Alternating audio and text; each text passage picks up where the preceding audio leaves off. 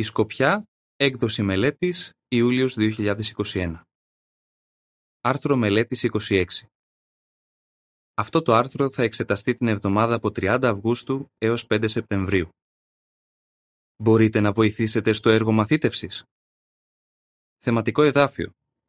Ο Θεός σας δίνει τόσο την επιθυμία όσο και τη δύναμη να αναλαμβάνετε δράση. Φιλιππισίους 2.13 Ύμνος 64 Συμμετέχουμε χαρούμενα στον θερισμό.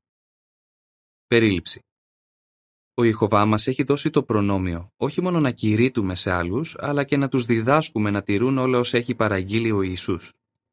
Τι μας υποκινεί να θέλουμε να διδάξουμε άλλους, ποιες δυσκολίες αντιμετωπίζουμε στο έργο κηρύγματος και μαθήτευσης, πώς μπορούμε να τις ξεπεράσουμε; Αυτό το άρθρο θα δώσει τις απαντήσεις. Παράγραφος 1. Ερώτηση. Τι έχει κάνει ο Ιχωβά για εσάς; Πώς γίνατε μάρτυρας του Ιχωβά; Αρχικά, ακούσατε τα καλά νέα, ίσως από τους γονείς σας, από έναν συνεργάτη ή κάποιον συμμαθητή σας ή μέσω του έργου κηρύγματος από πόρτα σε πόρτα. Στη συνέχεια, κάποιος αφιέρωσε πολύ χρόνο και δυνάμεις για να μελετήσει μαζί σας τη γραφή. Μέσω αυτής της μελέτης αγαπήσατε τον Ιχωβά και μάθατε ότι και εκείνος σας αγαπάει. Ο Ιχωβάς σας έλκυσε στην αλήθεια και τώρα, ως μαθητής του Ιησού Χριστού, έχετε την προοπτική να ζήσετε για πάντα. Αναμφίβολα, είστε ευγνώμων στον Ιχωβά που υποκίνησε κάποιον να σας διδάξει την αλήθεια και που σας δέχτηκε ως υπηρέτη του. Παράγραφος 2. Ερώτηση. Τι θα εξετάσουμε σε αυτό το άρθρο; Τώρα που γνωρίζουμε την αλήθεια, έχουμε το προνόμιο να βοηθάμε άλλους να μπουν και αυτοί στην οδό για τη ζωή.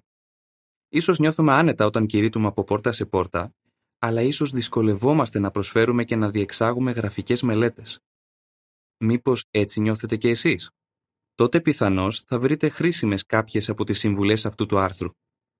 Θα συζητήσουμε τι μας υποκινεί να βοηθάμε στη μαθήτευση. Επίσης, θα εξετάσουμε πώς μπορούμε να υπερνικούμε δυσκολίες που ίσως μας κάνουν να διστάζουμε να αναλάβουμε μια γραφική μελέτη. Ας εξετάσουμε πρώτα όμως γιατί πρέπει να είμαστε όχι μόνο κήρυκες, αλλά και δάσκαλοι των καλών νέων. Ο Ιησούς μας ανέθεσε να κηρύττουμε και να διδάσκουμε. Παράγραφος 3. Ερώτηση. Γιατί κηρύττουμε; Όταν ο Ιησούς ήταν στη γη, έδωσε στους ακολούθους του μια δίπτυχη αποστολή. Καταρχάς, τους είπε να κηρύττουν τα καλά νέα της Βασιλείας και τους έδειξε πώς να το κάνουν αυτό. Μεταξύ άλλων, ο Ιησούς προετοίμασε τους μαθητές του τόσο για αρνητικές όσο και για θετικές αντιδράσεις στο άγγελμα της Βασιλείας. Προείπε επίσης την έκταση του έργου κηρύγματος, λέγοντας ότι οι ακόλουθοί του θα έδιναν μαρτυρία σε όλα τα έθνη.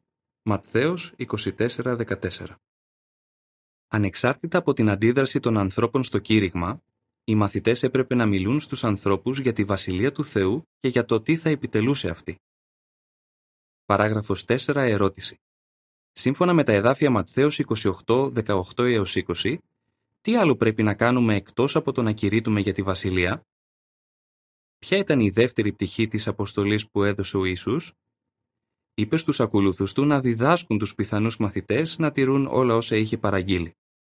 Αλλά μήπως αυτό το έργο κηρύγματος και διδασκαλίας θα περιοριζόταν στον πρώτο αιώνα όπως ίσως ισχυρίζονται κάποιοι; Όχι, ο Ιησούς έδειξε ότι αυτό το ζωτικό έργο θα συνεχιζόταν μέχρι τις ημέρες μας, μέχρι την τελική περίοδο του συστήματος πραγμάτων.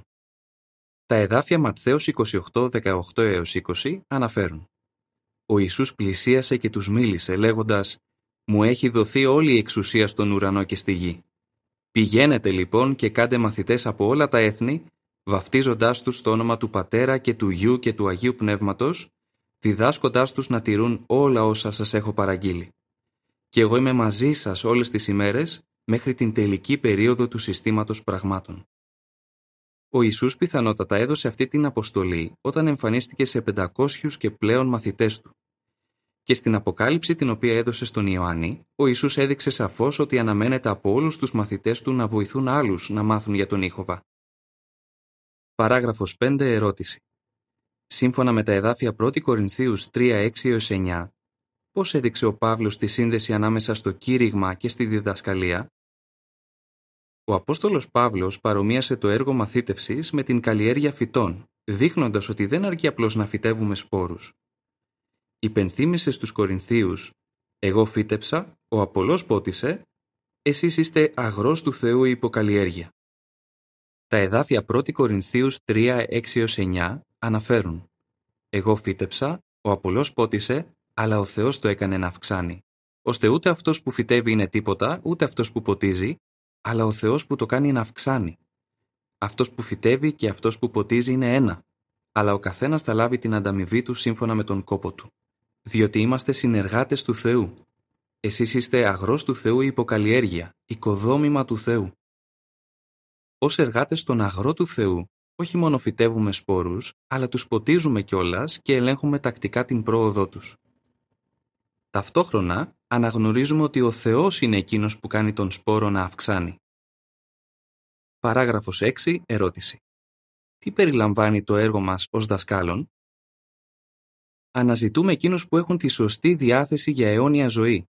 Πράξεις 1348. Για να γίνουν αυτά τα άτομα μαθητές, πρέπει να τα βοηθήσουμε πρώτον να καταλάβουν, δεύτερον να δεχτούν και τρίτον να θέσουν σε εφαρμογή όσα μαθαίνουν από τη Γραφή. Όλοι στην Εκκλησία μπορούν να βοηθούν τους σπουδαστές με το παράδειγμά τους, δείχνοντάς τους αγάπη και κάνοντάς τους να νιώθουν ευπρόσδεκτοι στις συναθρήσεις. Αυτός που κάνει τη μελέτη ίσως χρειάζεται επίσης να αφιερώνει πολύ χρόνο και δυνάμεις, ώστε να βοηθήσει τον σπουδαστή να ανατρέψει ισχυρά οχυρωμένες πεπιθήσεις ή συνήθειες. 2 Κορινθίους 10, 4 και 5 Μπορεί να χρειαστούν πολλοί μήνες για να βοηθήσουμε ένα άτομο να κάνει αυτά τα βήματα, ώστε τελικά να φτάσει στον στόχο του βαφτίσματος. Αλλά αξίζει τον κόπο και με το παραπάνω. Η αγάπη μας υποκινεί να κάνουμε μαθητές. Παράγραφος 7. Ερώτηση. Τι μας υποκινεί να συμμετέχουμε στο έργο κηρύγματος και μαθήτευσης; Γιατί συμμετέχουμε στο έργο κηρύγματος και μαθήτευσης; Πρώτον, επειδή αγαπούμε τον Ιχωβά. Όταν κάνετε το καλύτερο που μπορείτε για να υπακούτε στην εντολή να κηρύξετε και να κάνετε μαθητές, δείχνετε την αγάπη σας για τον Θεό. Σκεφτείτε το εξής. Η αγάπη σας για τον Ιχωβά σας έχει ήδη υποκινήσει να κηρύτετε από σπίτι σε σπίτι. Ήταν εύκολο να υπακούσετε σε αυτή την εντολή; Πιθανότατα όχι. Όταν πλησιάσατε στην πρώτη σας πόρτα, δεν νιώθατε άγχος; Σίγουρα νιώθατε αλλά ξέρατε ότι αυτό είναι το έργο που θέλει ο Ιησούς να κάνετε και υπακούσατε στην εντολή Του. Και πιθανώς, με τον καιρό, σας έχει γίνει πιο εύκολο να συμμετέχετε στο έργο κηρύγματος. Τι θα πούμε όμως για τη διεξαγωγή μιας γραφικής μελέτης; Μήπως η ιδέα και μόνο σας αγχώνει; Ίσως. Αν όμως ζητάτε από τον Ιχωβά να σας βοηθήσει να υπερνικήσετε το άγχος σας και να επιστρατεύσετε το θάρρος σας ώστε να προσφέρετε μια γραφική μελέτη, Εκείνος θα σας βοηθήσει να ενισχύσετε την επιθυμία σας να κάνετε μαθητές. Παράγραφος 8. Ερώτηση. Σύμφωνα με το εδάφιο Μάρκος 6.34, τι άλλο μας υποκινεί να διδάσκουμε τους ανθρώπους; Δεύτερον, η αγάπη για τους συνανθρώπους μας μας υποκινεί να τους διδάσκουμε την αλήθεια. Σε κάποια περίπτωση, ο Ιησούς και οι μαθητές του ήταν εξουθενωμένοι από την εντατική δράση τους στο κήρυγμα χρειαζόταν να πάνε κάπου για να ξεκουραστούν. Αλλά τότε τους βρήκε ένα μεγάλο πλήθος. Ο Ιησούς τους πλαχνίστηκε και άρχισε να τους διδάσκει πολλά. Το εδάφιο Μάρκος 6.34 αναφέρει Βγαίνοντας λοιπόν, είδε ένα μεγάλο πλήθος και τους πλαχνίστηκε, επειδή ήταν σαν πρόβατα χωρίς βοσκό, και άρχισε να τους διδάσκει πολλά.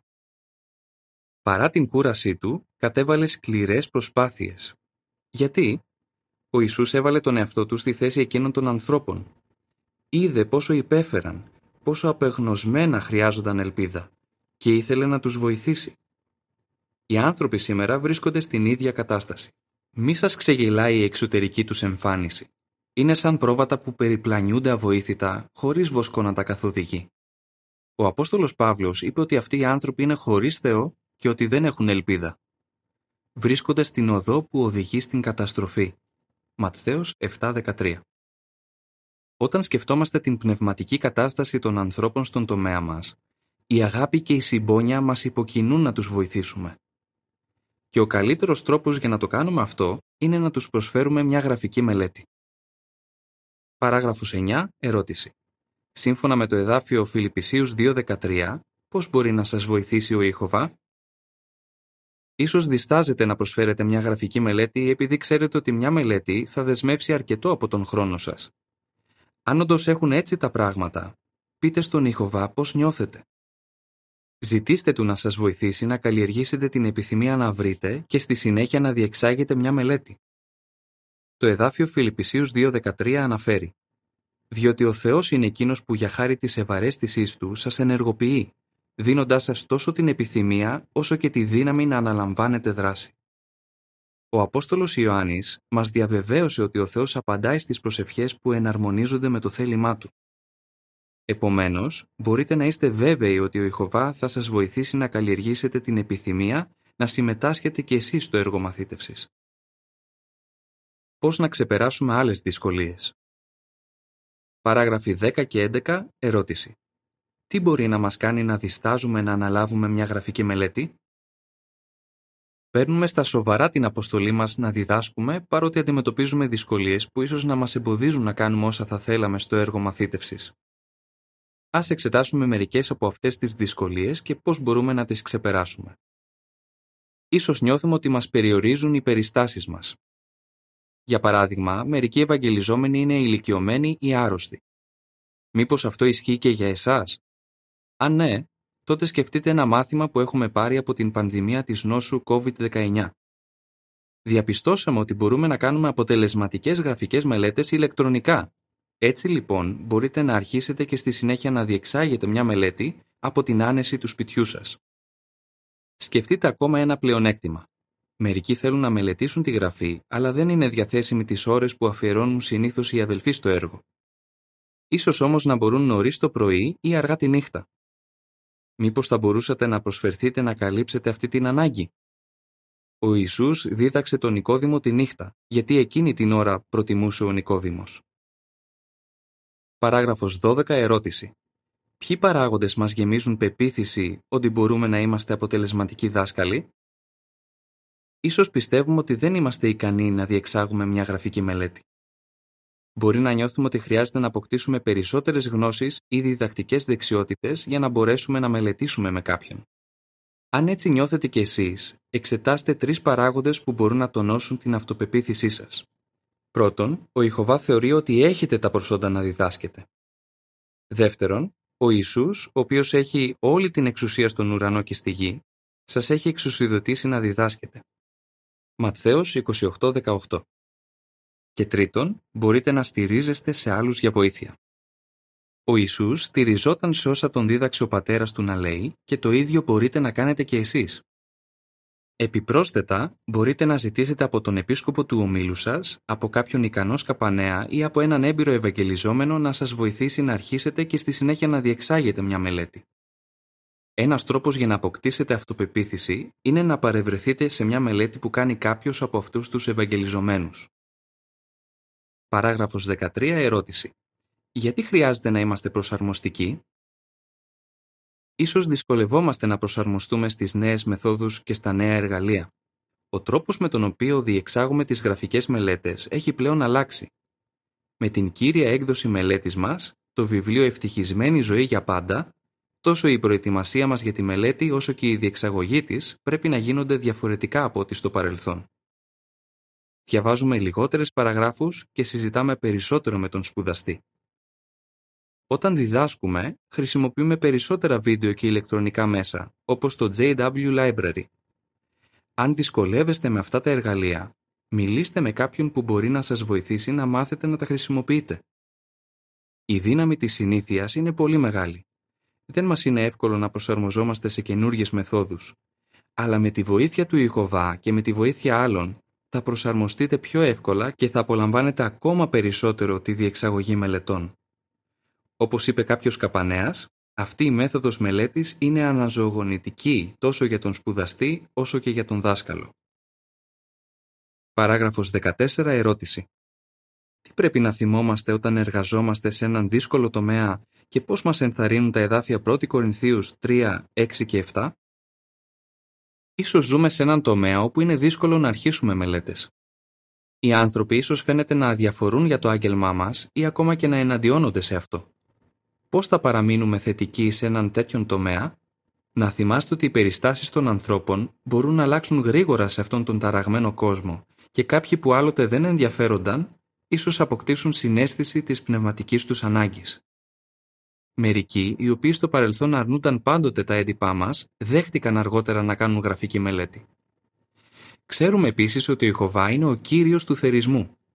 Θέλει από εμάς να φυτεύουμε και να ποτίζουμε, αλλά εκείνος είναι υπεύθυνος για την αύξηση. Και πόσο ενθαρρυντικό είναι να θυμόμαστε ότι, ακόμα και αν προς το παρόν δεν μπορούμε να έχουμε μια μελέτη, ο Ιχωβά μας ανταμείβει βάσει των προσπαθειών μας και όχι των αποτελεσμάτων. Γευτείτε τη χαρά της μαθήτευσης. Παράγραφος 15. Ερώτηση. Πώς νιώθει ο Ιχωβά όταν κάποιος δέχεται να κάνει γραφική μελέτη και ενεργεί σύμφωνα με όσα μαθαίνει; Ο Ιχωβά χαίρεται όταν κάποιος δέχεται τη βιβλική αλήθεια και τη μεταδίδει σε άλλους. Πόσο μεγάλη πρέπει να είναι η χαρά του Ιχωβά καθώς βλέπει τι συμβαίνει σήμερα; Για παράδειγμα, παρά την παγκόσμια πανδημία στη διάρκεια του υπηρεσιακού έτους 2020, διεξάχθηκαν 7.705.765 γραφικές μελέτες και ως αποτέλεσμα 241.994 άτομα αφιερώθηκαν στον Ιχωβά και βαφτίστηκαν. Αυτοί οι καινούργοι μαθητές με τη σειρά τους θα αρχίσουν γραφικές μελέτες και θα κάνουν και άλλους μαθητές. Αναμφίβολα, κάνουμε τον Ιχωβά ευτυχισμένο όταν συμμετέχουμε στο έργο μαθήτευσης. Παράγραφος 16. Ερώτηση. Ποιος είναι ένας καλός στόχος; Η μαθήτευση θέλει δουλειά, αλλά με τη βοήθεια του Ιχωβά μπορούμε να συμβάλλουμε στο να διδαχτούν καινούργια άτομα να αγαπούν τον ουράνιο πατέρα μας. Μπορούμε να βάλουμε στόχο να αρχίσουμε και στη συνέχεια να διεξάγουμε τουλάχιστον μία μελέτη. Ίσως εκπλαγούμε με τα αποτελέσματα αν εκμεταλλευόμαστε κάθε κατάλληλη ευκαιρία για να προτείνουμε μελέτη σε εκείνους που συναντούμε. Μπορούμε να είμαστε βέβαιοι ότι ο Ιχωβά θα ευλογήσει τις προσπάθειές μας. Παράγραφος 17. Ερώτηση. Τι θα νιώσουμε αν μας δοθεί η ευκαιρία να κάνουμε μια γραφική μελέτη; Τι μεγάλο προνόμιο έχουμε να κηρύττουμε αλλά και να διδάσκουμε την αλήθεια σε άλλους; Αυτό το έργο μας κάνει πραγματικά ευτυχισμένους. Ο Απόστολος Παύλος, ο οποίος βοήθησε πολλούς στη Θεσσαλονίκη να γίνουν μαθητές, εξέφρασε τα αισθήματά του ως εξής. Ποια είναι η ελπίδα μας, η χαρά μας ή το στεφάνι της αγαλίασής μας ενώπιον του Κυρίου μας Ιησού στην παρουσία Του; Δεν είστε στην πραγματικότητα εσείς. Εσείς είστε σίγουρα η δόξα και η χαρά μας. 1 Θεσσαλονικής 2, 19 και 20 Πολλοί σήμερα νιώθουν το ίδιο. Μια αδελφή ονόματι Στεφανή, η οποία μαζί με τον σύζυγό της έχει βοηθήσει αρκετά άτομα να προοδεύσουν μέχρι το βάφτισμα, λέει «Δεν υπάρχει μεγαλύτερη χαρά από το να βοηθάς ανθρώπους να αφιερωθούν στον Ιεχωβά. Τα ακόλουθα αποτελούν περιγραφή της εικόνας που εξετάζεται σε συνδυασμό με τις παραγράφους 15 έως 17. Δείτε πώς μπορεί να αλλάξει η γραφική μελέτη τη ζωή ενός ατόμου. Στην αρχή, αυτός ο άνθρωπος φαίνεται να είναι χωρίς σκοπό στη ζωή, αποξενωμένος από τον Ιχωβά. Κατόπιν, τον βρίσκουν οι μάρτυρες στο έργο κηρύγματος και εκείνος δέχεται να κάνει μελέτη. Τα όσα μαθαίνει τον οδηγούν στην αφιέρωση και στο βάφτισμα. Αργότερα, συμμετέχει και εκείνος στο έργο μαθήτευσης. Τελικά, όλοι τους απολαμβάνουν τη ζωή στον παράδεισο. Η Λεζάντα αναφέρει Δείτε πώς μπορεί να βοηθήσει ένα άτομο το έργο κηρύγματος και διδασκαλίας. Πώς θα απαντούσατε; Γιατί πρέπει να είμαστε κήρυκες και δάσκαλοι των καλών νέων; Τι μας υποκινεί να κάνουμε μαθητές; Πώς μπορούμε να ξεπερνούμε δυσκολίες που μας εμποδίζουν να διεξάγουμε μια γραφική μελέτη; Ύμνος 57. Κηρύττουμε σε κάθε είδους ανθρώπους. Τέλος του άρθρου.